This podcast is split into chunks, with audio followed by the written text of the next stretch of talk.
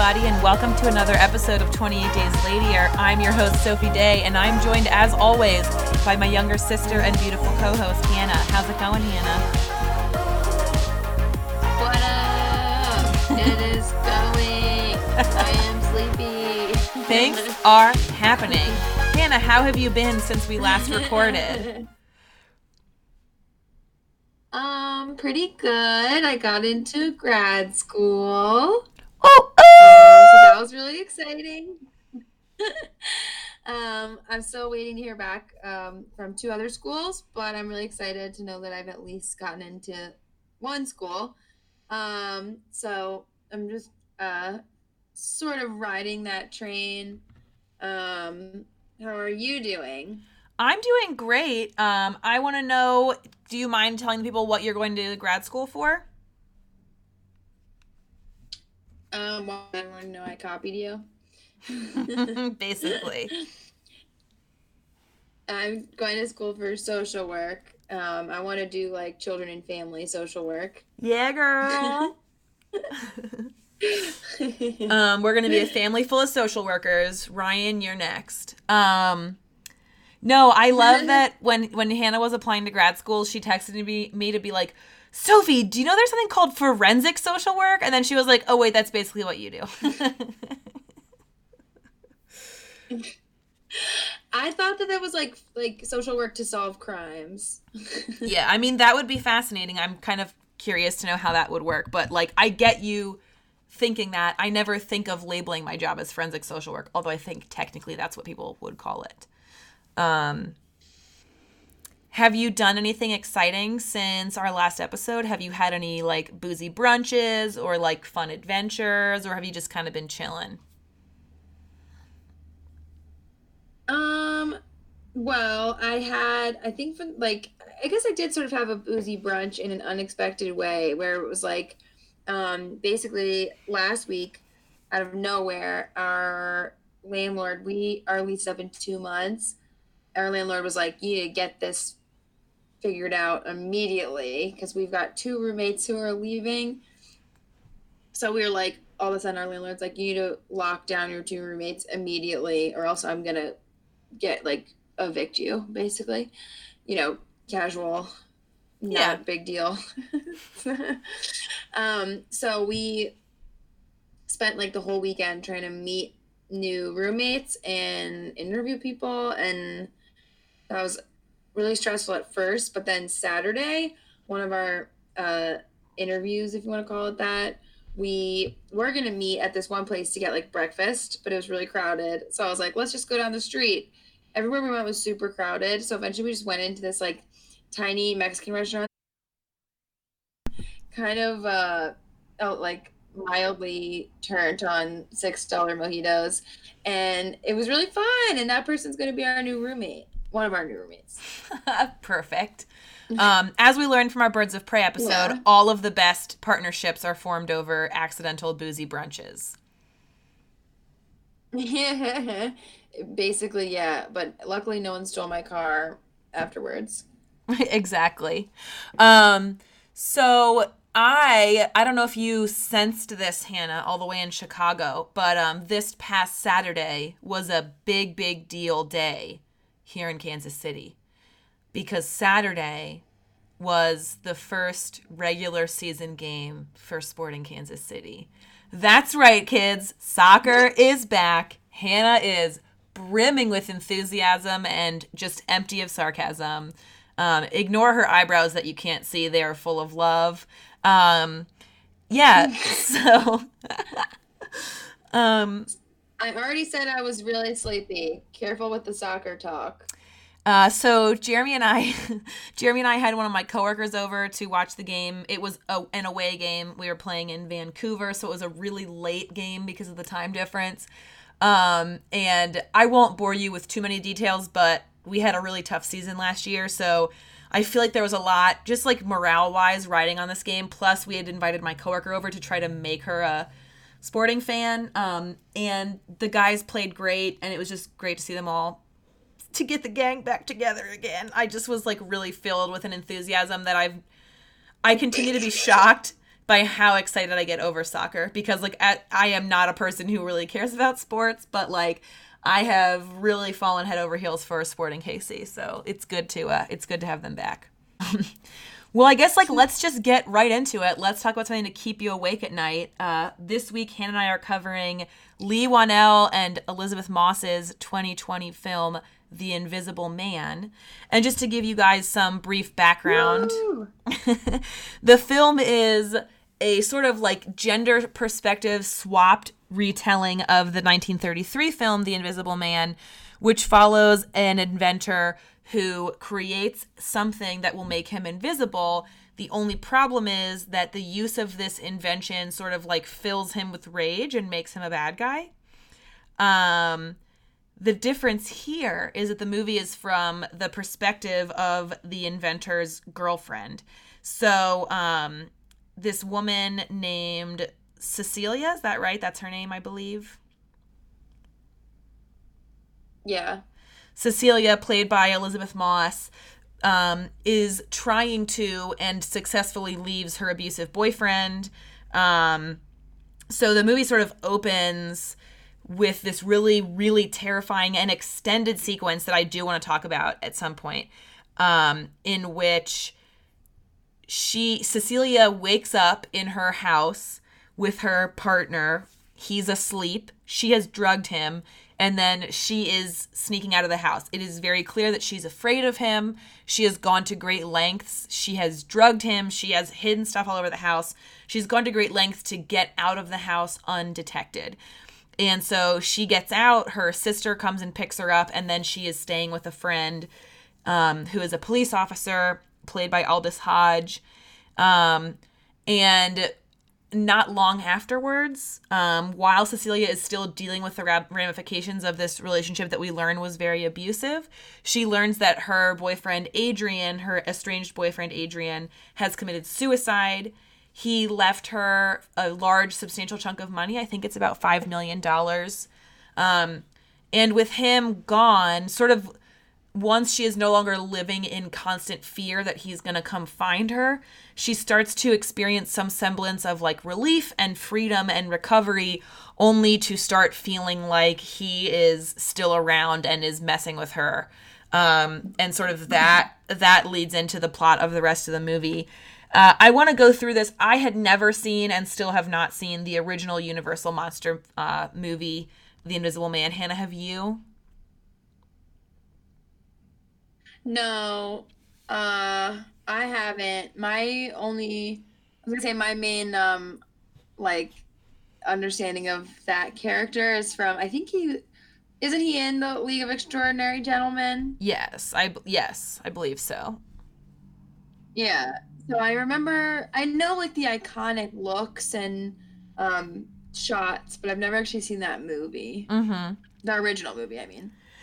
Um, yeah, so we are coming to this fresh without that sort of um that we should acknowledge we don't have that experience. We didn't watch that movie. I do want to say off the bat something that I didn't know about this movie, Hannah. Um, so this background information, I guess I was aware of, and I, I, assume you probably were too. There were talks several years ago about Universal sort of bringing back all the Universal monsters and creating an extended universe, much like Marvel and DC have created extended extended universes.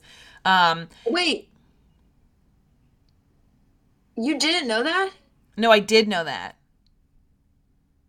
Oh, oh, okay. That's good. Be like, how did you miss that? That was such big news when they trashed it. so, so that all started with the 2017 release of The Mummy, which had Tom Cruise in it and was a disaster. And I want to say right up top that like I did watch that movie. Go- I went into it being like, this sounds terrible. It'll be fun. It was not fun. It was just really painfully bad.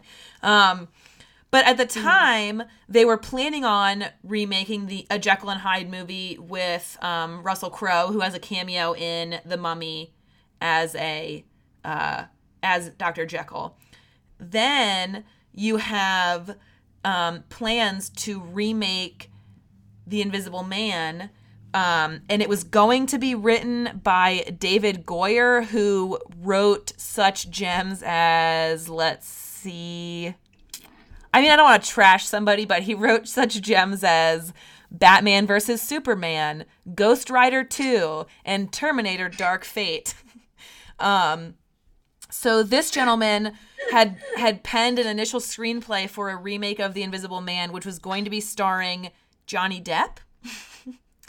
um, which is fascinating. That, yeah. yeah. Which is fascinating when you consider like where this movie ends up. I think that within the Me Too era and sort of like news outlets trying to shine more light on uh, intimate partner violence and sexual violence, I think Johnny Depp has not come out of that unscathed. So the idea that he was going to play the Invisible Man feels sort of ironic to me. um, yeah, I I read that too, and I was like, "Well, that's awkward." yeah, and and then basically the the Mummy movie did so poorly that Universal was like, "Okay, we got to pivot," and they went to Leigh Whannell, and this movie came about, which is kind of amazing. So. Hannah, why don't you give us a quick overview, just what you thought of this movie, and then we'll dig in a little deeper. Um, well, first things first, although I did come to the character of the Invisible Man with pretty fresh eyes um, because I hadn't seen the original movie. One thing I did not come to with fresh eyes is Aldis Hodge, who I have had the biggest boner for since I was in high school, and he was Hardison on the TV show Leverage, which like truly was not that good. I mean, it started out really fun. If you're unfamiliar, it's like a group of con men who get together to basically like do pull cons but for justice like to help people. Amazing. Um yeah and um he was like a computer hacker in their group and i was obsessed with him. So i was very happy to see him um in this movie and his muscles and like every single thing that he wore in the movie as well. Um and then um, crap. I had something else to say and I honestly got distracted thinking about Aldis Hodge. I mean, we can just take a moment to acknowledge that um, this is a man, like, it's no secret. A man. it is no secret that I really appreciate a butt. Um, I think you and I are on record as both being big fans of butts. I people that my friends are aware that like um, and I think you and I have had this conversation. You and I both listened to the podcast, How Did This Get Made? And our personal hero, June Diane Raphael, has made it clear that she is not a fan of butts, like, doesn't understand the appeal of butts. And I just remember that shaking me to my core. I didn't understand that anyone didn't love butts. Um, and man, Aldis Hodge, he's got a beautiful butt. There is like a scene where Elisabeth Moss is making breakfast and he walks because she's staying with him and his daughter. He's a cop and like is I I assume friends with her sister. That's how she got to stay with him. Um and so mm-hmm. she's making breakfast and he walks over to the refrigerator and he she asks if he want any breakfast and he just has his back to the camera and I found myself just being like, "Oh my lord, that butt is obscene. Obscene." Um, yeah. Like that uh, yeah. That was like he literally looked so good in this movie that I lost my entire train of thought just mentioning him. Yeah. I think um, what you um, were going to tell us was what you thought of the movie as a whole. yes. Well, no, so I did remember. What I was going to say is um the guy who directed this movie he also directed um, the movie Upgrade. He sure did, among other things. We're gonna get to Leigh Whannell. Um, which I, I mean, Upgrade I didn't think was like the best movie ever, but I did think it was fun. Uh, the fight scenes were really cool. Yes. And he's a huge, uh, huge fan of James Wan, as are we. Um, and it was funny because in Upgrade, the fight scenes were like very clearly um, influenced by James Wan's style. And he even had like a couple like Easter egg references to him in the movie. Yeah. And then in this too, I thought it was like really crazy to see very James Wan inspired fight scenes, but with an where one person in who's involved in the fight is invisible. That was like a whole other level. That was actually like such a cool added thing um, into a style that I already appreciate. Um, I really liked the movie. I thought it was really good. I thought it had some really like good, genuine scares.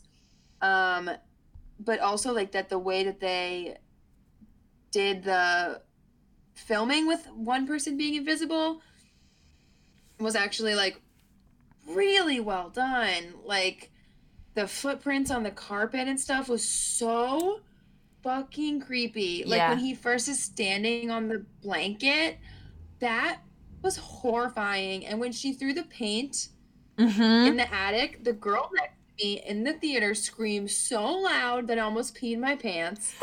And Wait, so to be clear, what made you almost pee your pants was not the reveal; it was the girl next to you screaming.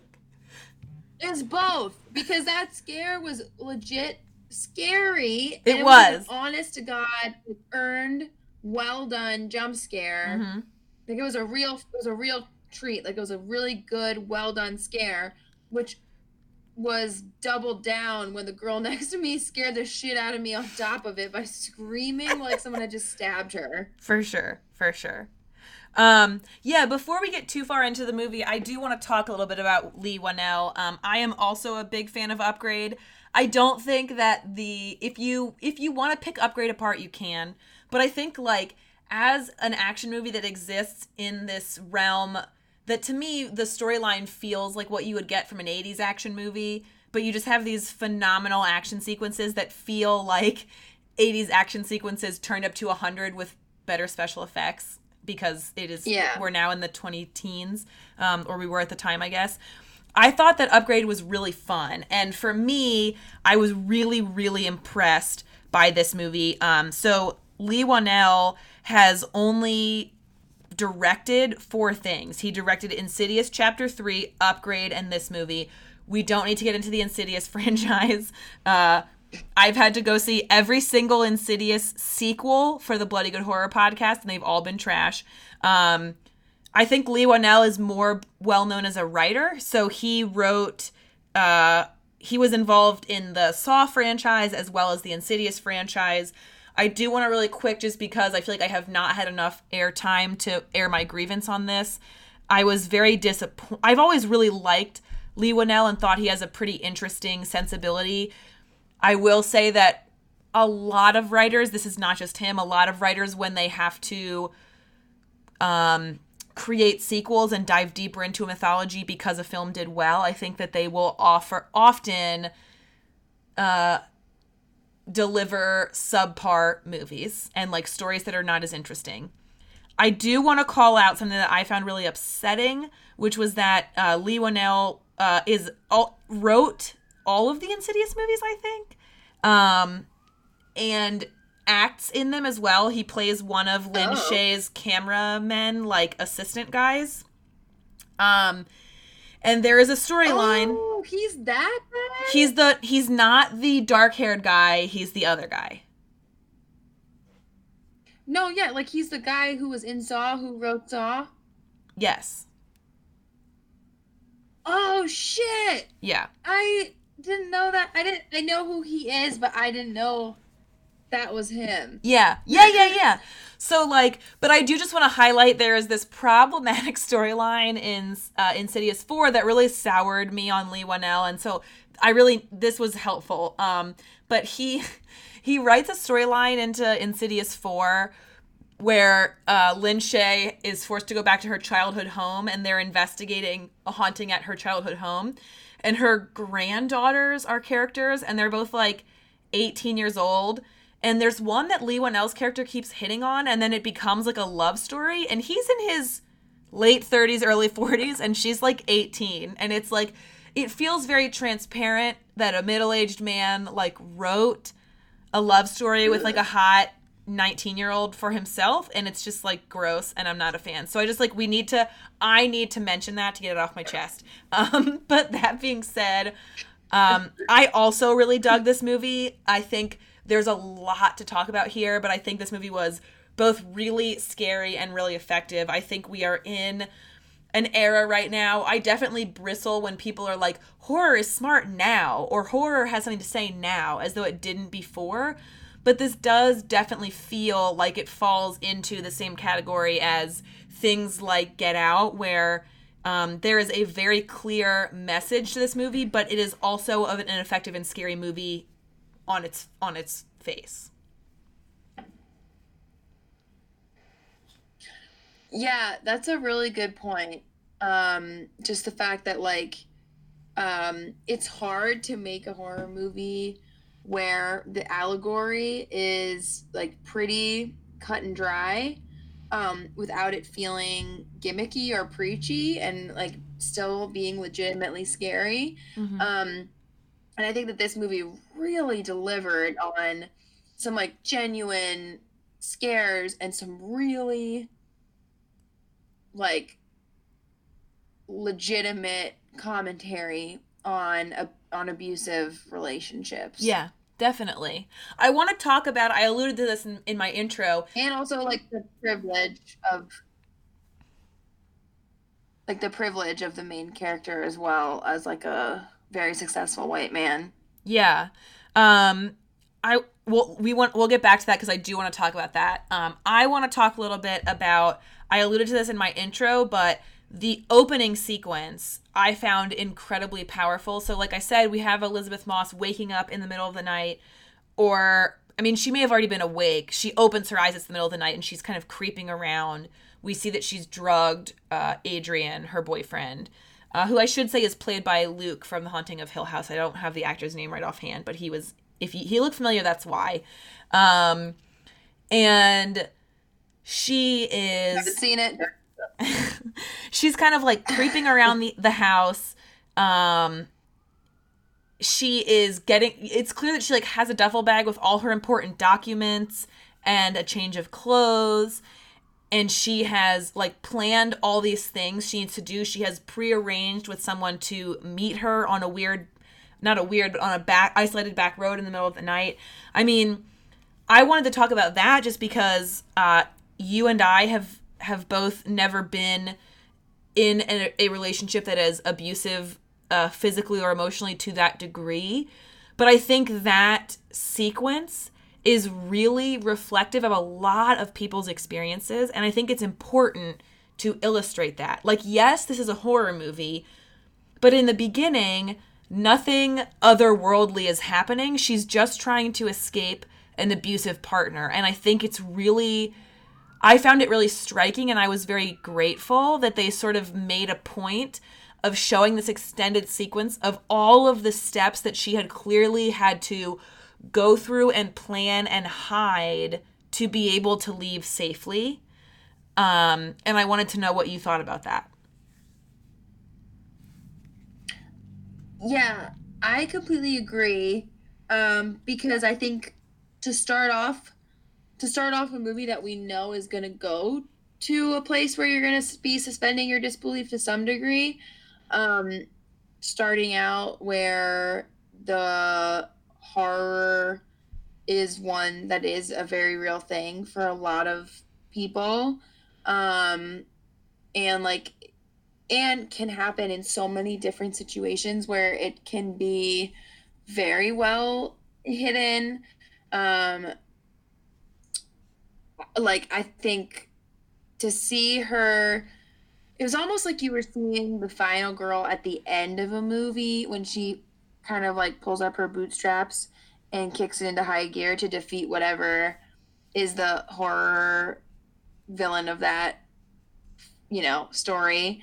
But we're seeing that usual like kind of where we get in most movies at the end of a woman's journey that's like what we're starting off with mm-hmm. is her doing all these things to like save herself. Um but it's like from her part like her romantic partner um which is a pretty scary and devastating place to start for a character i think yeah i mean um Yeah, it's interesting because I think we get that sequence right. And the first time that we see Adrian, he's asleep. I mean, she has drugged him, she gave him diazepam and uh, crushed it into his water. I think that this film does a great job of even though he is asleep in that moment, we are terrified of him. The way that that sequence is shot and the way that Elisabeth Moss um, acts in that all of those sequences makes him really scary. So, and I think it's very fitting that then you know she gets to the car and gets in the car with her sister. Her sister clearly they're they're this is a really good piece of dialogue work I thought where her sister was clearly not aware of the extent of abuse that she's gone through, presumably because Adrian has isolated her from her sister. She, like, if you called me in the middle of the night and said, I need you to come pick me up, and then you came running out of the woods and got in my car all frantic, um, I would be worried. And her sister is worried, but I think is also like, what's going on? And just sort of is like a deer in the headlights and is sort of stuck trying to sort out what's going on. And as that's happening, Adrian runs out of the woods and punches the window of the car in and starts choking Cecilia. So it's this really effective sequence where this tension builds and builds and builds. Like you said, it's sort of like the entirety of a slasher film or the entirety of a final girl sequence encapsulated in this short sequence put at the beginning of a movie where we see her sort of grappling with her own mortality and and seeing that she's in danger and trying to escape and being really smart and capable and still the villain catches up with her. And we at that point we see the extent. We're seeing it in reverse right? Like usually the audience is seeing throughout the movie what this villain is capable of and we don't see until a few minutes into the movie when that that scene happens. And it's a great setup because then we have Elisabeth Moss's character sort of uh I think very um vulnerably and realistically show so showing the trauma and sort of the like emotional scars that someone like that might have when she's staying at um Aldis Hodge's house and she is like afraid to leave the building because she's so scared that he's going to find her. Yeah. Um I think that I had to say that Elizabeth Mo- Elisabeth Moss's performance in the movie was really really good, really really raw. Like one of my um I think one of my most one of the most effective scenes to me in the whole movie was when she starts figuring out that something is going on mm-hmm. and she is so sure but no one is believing her and she goes into her room at the house where she's staying and she keeps looking i think she's either looking in the corner or the doorway mm-hmm. but it's like she knows she knows that he's like in the room and she has she sprinkled coffee grounds on the ground to like prove to herself that he's there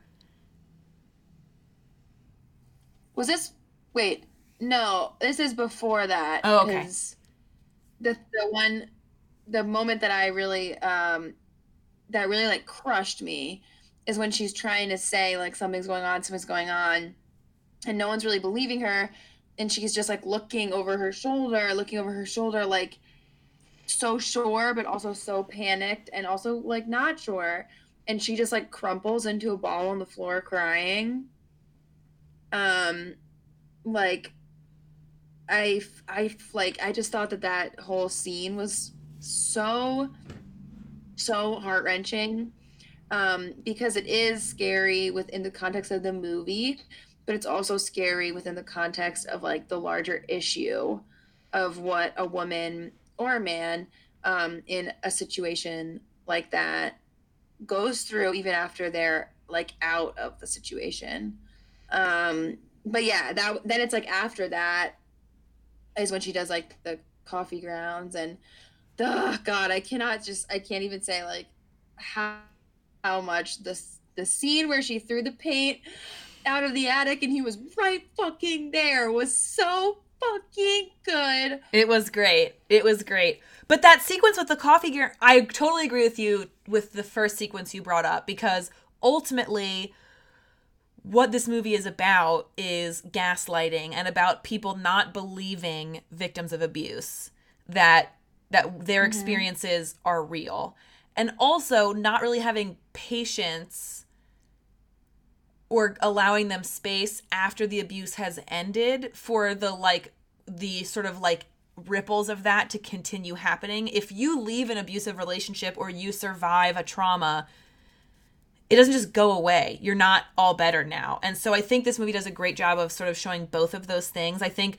the folks that she's living with are very supportive and understanding before stuff starts happening just that like she's going to take some time and they're going to be they're going to meet her where she is and go with her but i agree that then then what happens is we sort of move into the space where she's being gaslit all this stuff is happening that she knows she's not doing or she knows is not in her imagination but no one else believes her and she can't prove it and that's to me why the coffee ground scene is so heartbreaking and terrifying because so at this point um, Aldis Hodge's daughter, teenage daughter, has come in to talk to her, and Invisible Adrian hits her really hard, and she thinks that Cecilia hits her.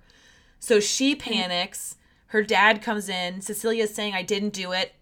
I think understandably he doesn't believe her because he can't see anyone else, and his daughter is saying that she yeah. hit her.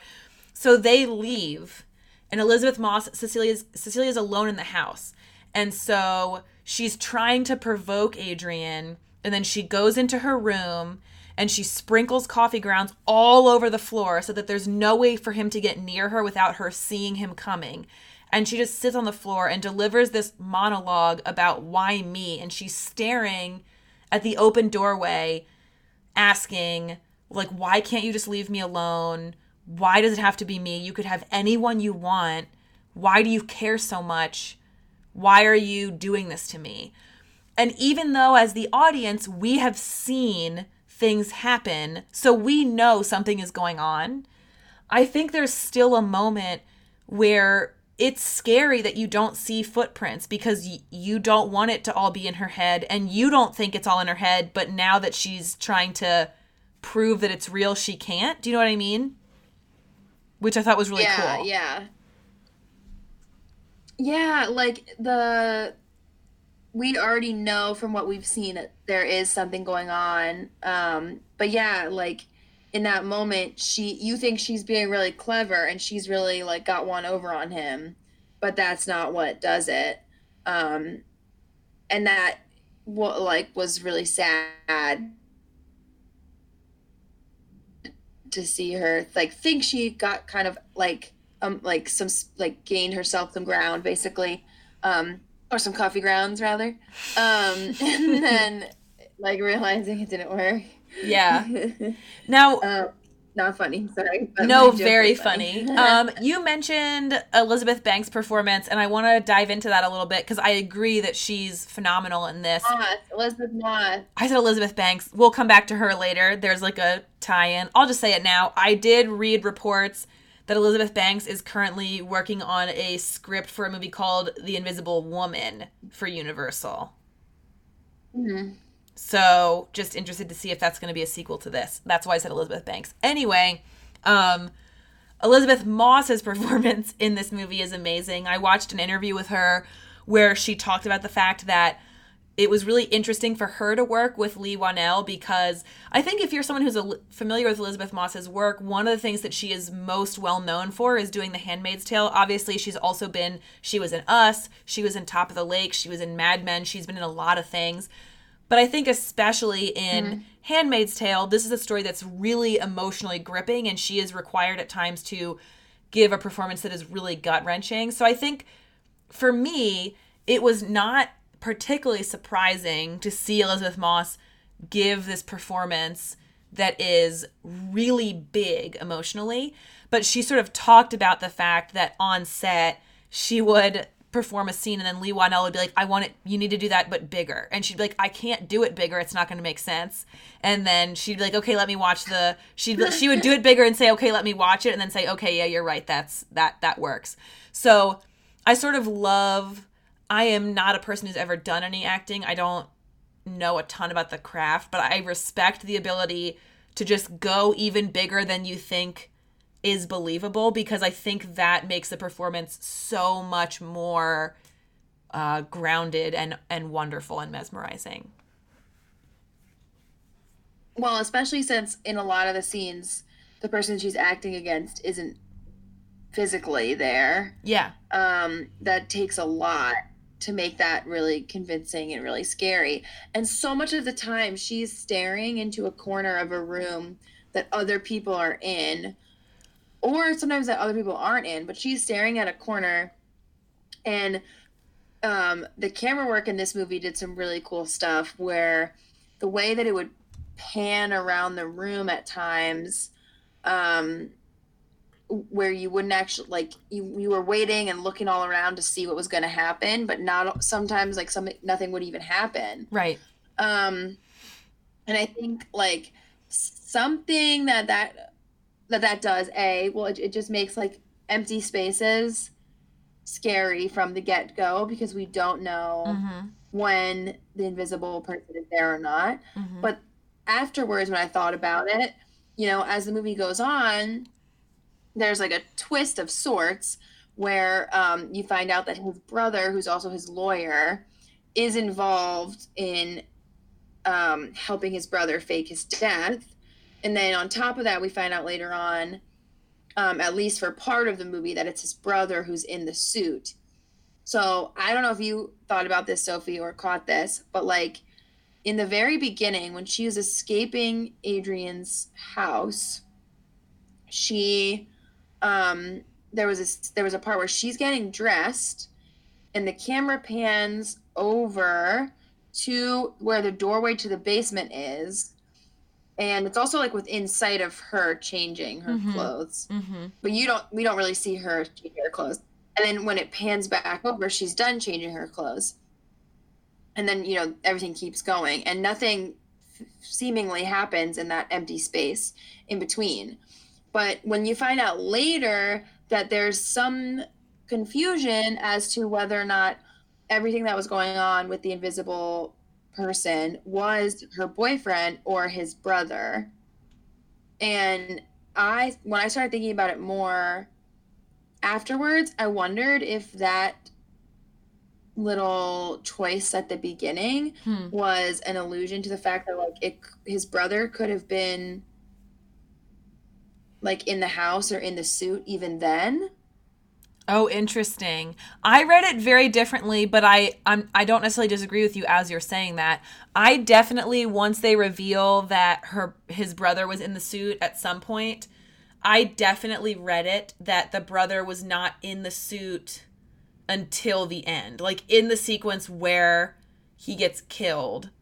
I I don't I did not Hmm. think that he was in the suit until that point because at that point her her boyfriend Adrian is injured and like needs to have plausible deniability, right? So like to me it seemed like it wasn't until then, but it I mean it totally could have been earlier. I have no idea because I yeah, I mean now I'm now I'm like rethinking everything I was thinking about it.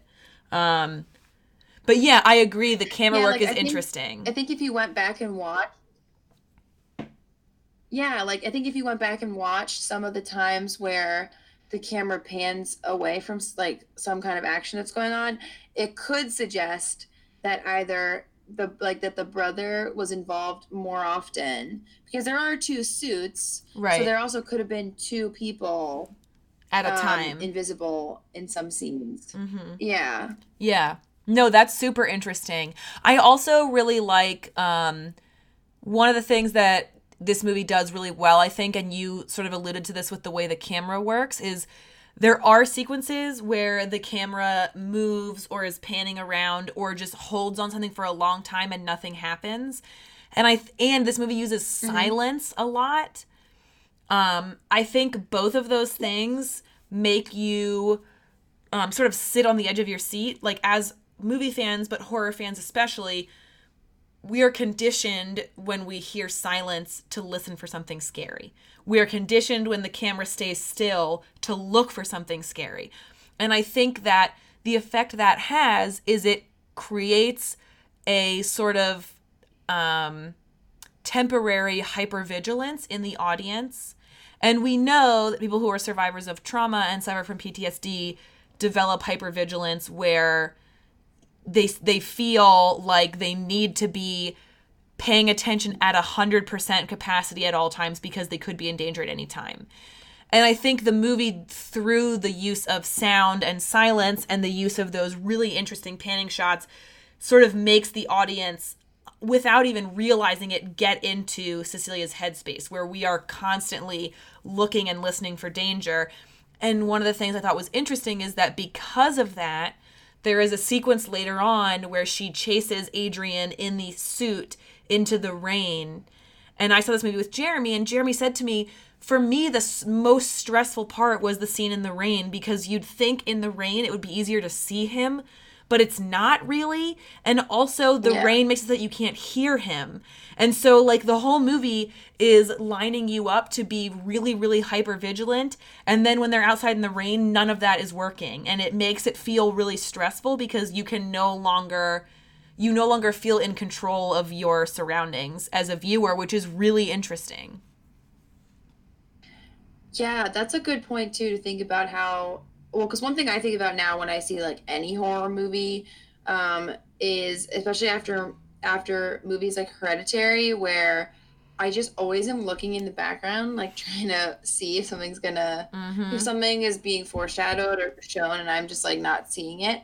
And so I think like that some of that camera work played off of that because nothing would actually happen but it did like you said like make you be hyper aware of what's going on um, like you're listening for anything off you're looking for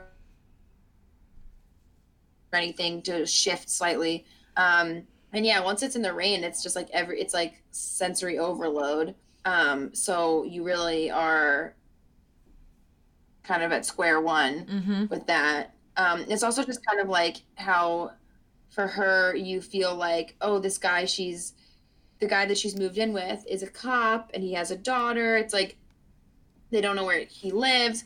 She's in a very safe space where it's like she's safe if she's around other people. Mm-hmm. And at first, it's like she doesn't do anything when other people are around either. So you feel like she's safe if as long as there's other people are around. And then, like when he hits the daughter, that's the first time he does something when someone else is around. Right. And it's like, and he still, you know, very easily gets away with it. So I think that that also amps that tension up a lot too, because it's like, much like a person in that situation, it's like you might think you're safer if there are people around or if there are witnesses or something. Um, but even still, like that's not the case. Um, and I think like how much how much the the violence that he would commit um, towards her and other people, like the number of people that were around for that, like kept uh, multiplying, like with each with each thing that he would do Right. um, which also made it like scarier and scarier because there's like more and more uh, people around each time, but she's still like not even any safer.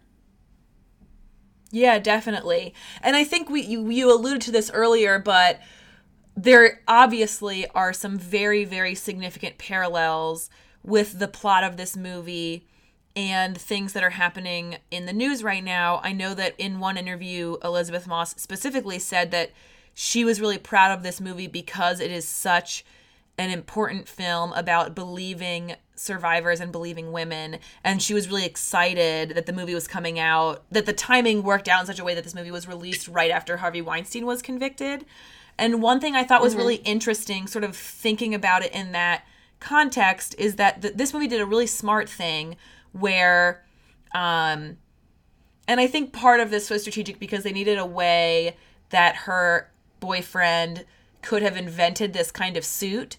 They keep what he is a tech billionaire in vague, but it's what they keep calling it is optics, right? Like seeing things and and the ability to see things. And I think that's interesting in and of itself. But you also have the fact that when you have publicists for celebrities or politicians or brands, they will talk about the optics of a situation. It is clear that Adrian was a person who had his optics like very heavily controlled and he could he could keep the way that people saw his relationship with Cecilia the exactly the way he wanted. He had complete control over the way that other people perceived their relationship.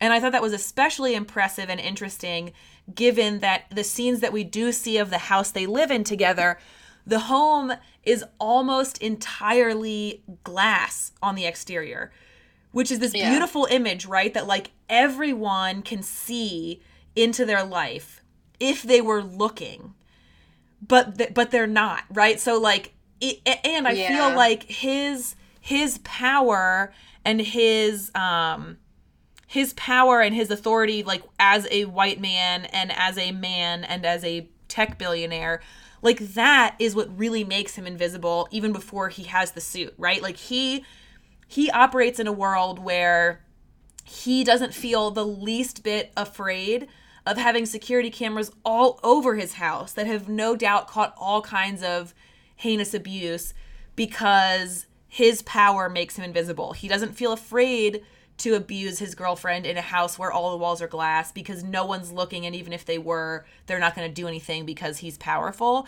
And I think that of everything that this movie did um, was the part that really sticks with me the most is just the way that people especially people who are powerful and have privilege feel like they are untouchable and feel like they have the ability to keep their abusive and ugly sides invisible because they are so in control of the optics of like who they are quote unquote like who they are as far as people are going to see them that they they feel entitled to act in these like horrific ways as well because they control their image Yeah, I mean, it's sort of like with um, when everything started coming out about Jeffrey Epstein, and there was a lot of people who worked like on like some of the islands that he frequented who would Mhm. talk about how they would see him bringing in like a lot of clearly like underage girls frequently.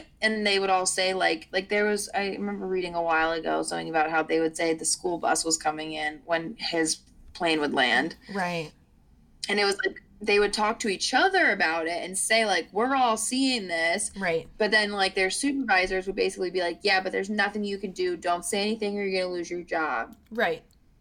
Like because the, the the power that he had was so much that it was like just talking about it to the other people you work with could put your job in jeopardy. And it's sort of like with um with the the uh the people she's living with it's like you know like his immediate priority has to be his daughter which is entirely understandable. Right. Um, and his reaction is understandable. Um, but that's also like part of it is it's like everybody else has their priorities or like you know what they're seeing. Um, and that's such a hard thing about it too because it's like people in a lot of situations if they have you know if they're very dependent on their um, if you know if they really really need like their their job or something like they'll they won't always report something that they see because they're too scared of losing their job. Right. Whereas it's like the you know that they're seeing commit these things is extremely wealthy and like doesn't isn't worried about that. Um so i, I mean i don't know if I, I don't know if this is making sense but just that it's like the the idea of such a hard aspect of um like abuses of power and abusive relationships being that everybody else has so much going on for themselves too that like you said it's like even when they have everything in front of them where they can see like the windows of the house it's like they're not really looking like you said Right, right. And that sort of leads me to this is uh, tangentially related to the film, but I do feel like it's important that we at least acknowledge it. Um, so, something that you and I uh, have talked about frequently uh, outside of the podcast and not in relation to this film, but in relation to Elisabeth Moss, is that she is a Scientologist.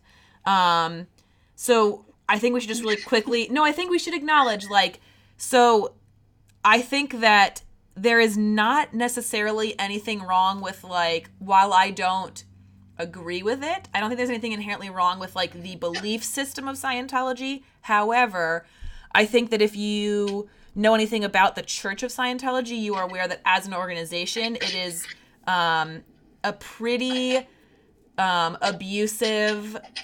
It can be a pretty abusive organization that really doesn't have any problem throwing its weight around to control people within the church, whether that's people who want to leave the church or don't agree with the church.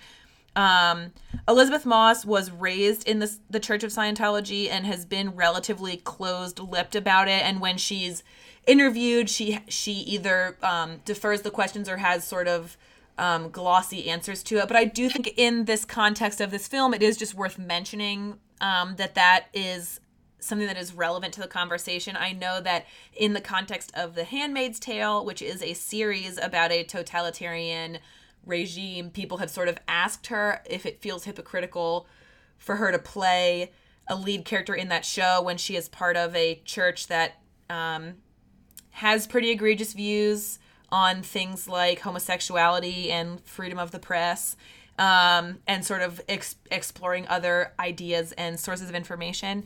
So I just think it's important that when we are discussing a movie about someone, uh, a body exerting control over someone else who has less power, it's important that we sort of at least check that. And I do want to say that um, I had a I was on the phone with my boyfriend before we recorded, and I was talking to him about it. And I said, you know, I don't want to be salacious. I'm not trying to knock Elisabeth Moss. I think she's a great actress, but I do think in the context of this movie, it's important to acknowledge it. And he was sort of like, well, yeah, because I think the thing about Scientology is if you are a person for whom Scientology is beneficial and it's working for you, then yes, there's no problem with it. But as soon as Scientology is not working for you and you want to leave or you want to speak out against it, it will follow you like an invisible force. And so it's very relevant to bring up in this in the context of this movie. Yeah. well, you know it's funny that you say that because um, when I was seeing it with my boyfriend, he was like, as soon as she, uh, when she put the suit on at the end and killed her boyfriend, mm-hmm. her ex boyfriend, my boyfriend went, never turn your back on a Scientologist. Especially when they're invisible. Um, so, Hannah, how many Bloody Marys out of five on our scientifically tested and absolutely valid measure would you give The Invisible Man? Um, I'm going to give it 4.5 seven five Bloody Marys because wow. I really liked it, but I'm still not giving up my five yet. Wow, we're really. I love that you're really getting into the decimals here. Uh, I feel like I got really in my head after we talked about. Um, well, we talked about a movie last week, and the episode hasn't come out yet, so you guys will have to wait. But Hannah talked Those about. Hannah talked about feeling really like wanting to guard not giving out too many five Bloody Mary reviews. And I think I got really in my head. The problem is we've reviewed a lot of really good movies. So first of all, we yeah. need to talk about more bad movies. Um, second of all, I think I'm gonna give this movie four and a half Bloody Marys. Although at this point, I can't decide if that's because I really feel it or because I don't want to give out any more fives. So I feel like um don't read into what that means about the validity of our measure. Uh, it's totally scientific and has been proven by a board of dentists, and it's fine. I just feel like I'm not sure anymore. And if you question it, it will follow you like an invisible force. Yeah, nothing, nothing is real anymore. Um, so speaking of invisible forces trying to control us, our in ladier news, Hannah got really excited. It's not about aliens. It's much more sad. Um, mm so Hannah and I are recording on Tuesday night. You all are listening on Friday. Wednesday of this week, the U.S. Supreme Court is hearing the case of June Medical Services versus Russo out of Louisiana. Um, this law was proposed, it's a TRAP law. So if you're not familiar, TRAP stands for Targeted Regulation of Abortion Providers. And these are laws like the hallway has to be at least X amount of feet wide, or you have to have admitting privileges at a local hospital. And these these laws are set up ex, uh, explicitly to try to undermine Roe v. Wade and curtail women's access to abortion. So this law was passed in Louisiana, and the U.S. Supreme Court will be hearing it um, this week. So um, there have been more than 450 trap laws that have passed in the United States over the last decade, several of which, I shouldn't say several, but some of which have gone to the US Supreme Court. So people may remember in 2016, there was the case of Whole Women's Health, which was um, a, another very similar trap law, and the US Supreme Court overturned it. The problem, of course, is that in the interim, the um, setup of the course and of the court and the balance of the court has changed. So this is the first uh, big abortion rights law that's going to go in front of this court, which is making people concerned for valid reasons. Um, so as of right now, Louisiana, Louisiana only has three abortion clinics. Um, and the law that is going up to the Supreme Court right now in this particular case would force women who used one of those three facilities that are still allowed to legally operate to um, they would be legally required to sit through counseling intended to discourage them from having an abortion as well as an ultrasound uh, that must be shown and described in detail to the, the person seeking an abortion. Um, so i think like we can all probably agree that that's not great. Um, but I think because of the makeup of the court right now, people are watching this pretty closely because, of course, we now have uh, Gorsuch and Kavanaugh, who are both Trump appointees and are very conservative. Um, so please keep an eye on that case, just because I think uh, it's going, it could potentially have pretty pretty broad implications. And whichever way it's decided it will give us a good idea of what the current supreme court uh, opinion is at the moment as far as abortion rights go. So that's very important so. Sorry to be a bummer. The reality is, unfortunately, a lot of times in ladier news is kind of tough. It turns out the patriarchy is a real fucking bummer, man. That's gonna be our new T-shirt. The patriarchy is a real fucking bummer, man. it turn no, it's gotta be. It turns out. it turns out the patriarchy is a real fucking bummer. Um, so on that lovely uplifting note, um, if this is upsetting to you, you can do things like support your local Planned Parenthood and or pay attention to what abortion legislation looks like in your state and lobby about it and call your lawmakers. I mean, this is a really, really important issue. Um, we know statistically that a quarter of women will seek an abortion at some point in their life, and they should have the right to do that in a in a manner that is safe. One of the really horrifying stats I read in that article um, is that let's see. An abortion is in particular is one of the safest medical procedures there is. Patients are more likely to land in the hospital after having their wisdom teeth removed than they are after an abortion, and they're 14 times more likely to die during childbirth than in an abortion. So, oh. yeah. So, just like hear that, mom? That's why I'm never having a baby. I thought you were gonna say that's why I'm never having my wisdom teeth out, and I was like, you already did, and you survived. um, I was not hospitalized after having my wisdom teeth out, but I did get an infection or like a weird cyst in my gum a couple years later that had to be cleaned out, and then that got infected, and I did go to the emergency room for that. So Yes, and I was across the country and I had to drive all the way home to get home for your surgery. For my wisdom teeth surgery? Or the gum no, surgery? Your, your gum thingy.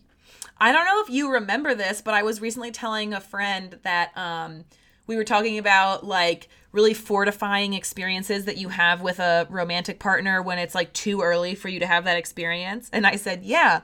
So Jeremy and I started dating uh, after he we had known each other for quite some time. I did not just meet him, but he had come out to the East Coast to go with us to with me to our cousin's wedding, and then I had to have this surgery, and I was really nervous about it because I had just graduated college. When they told me I needed the surgery, they said there was a small chance that the cyst was cancer and they wanted to test it. And that's a scary thing to hear. And I had never really had any surgery other than having my wisdom teeth out. And so um, Jeremy flew out to the East Coast, I think the day after I had my surgery, to be with me. And within a day of him arriving, I got an infection in the site of the surgery and I stopped responding to my antibiotics and my painkillers.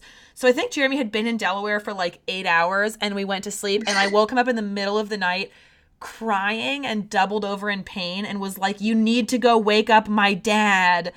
And so Jeremy had to go downstairs to our parents' bedroom, wake our dad up, and then dad and Jeremy took me to the emergency room.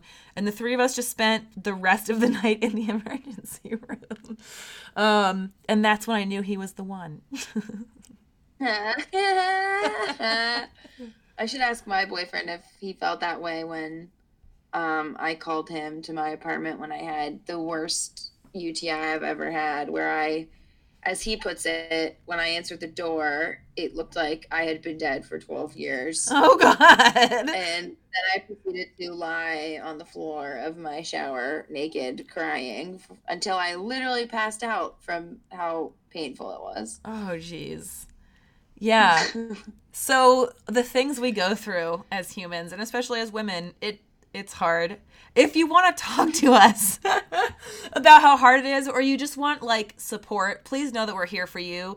You can hit you us up. Gab about your cyst. yeah, you know, if you just want to like join us for a little brunch chat about like all the weird shit your body does as a woman, you can tweet uh, tweet us. We are on Twitter at the number twenty eight days lady underscore er. You can also send us an email with all of your um, feminine grievances or a question or any other feedback at uh, 28 days later at gmail.com.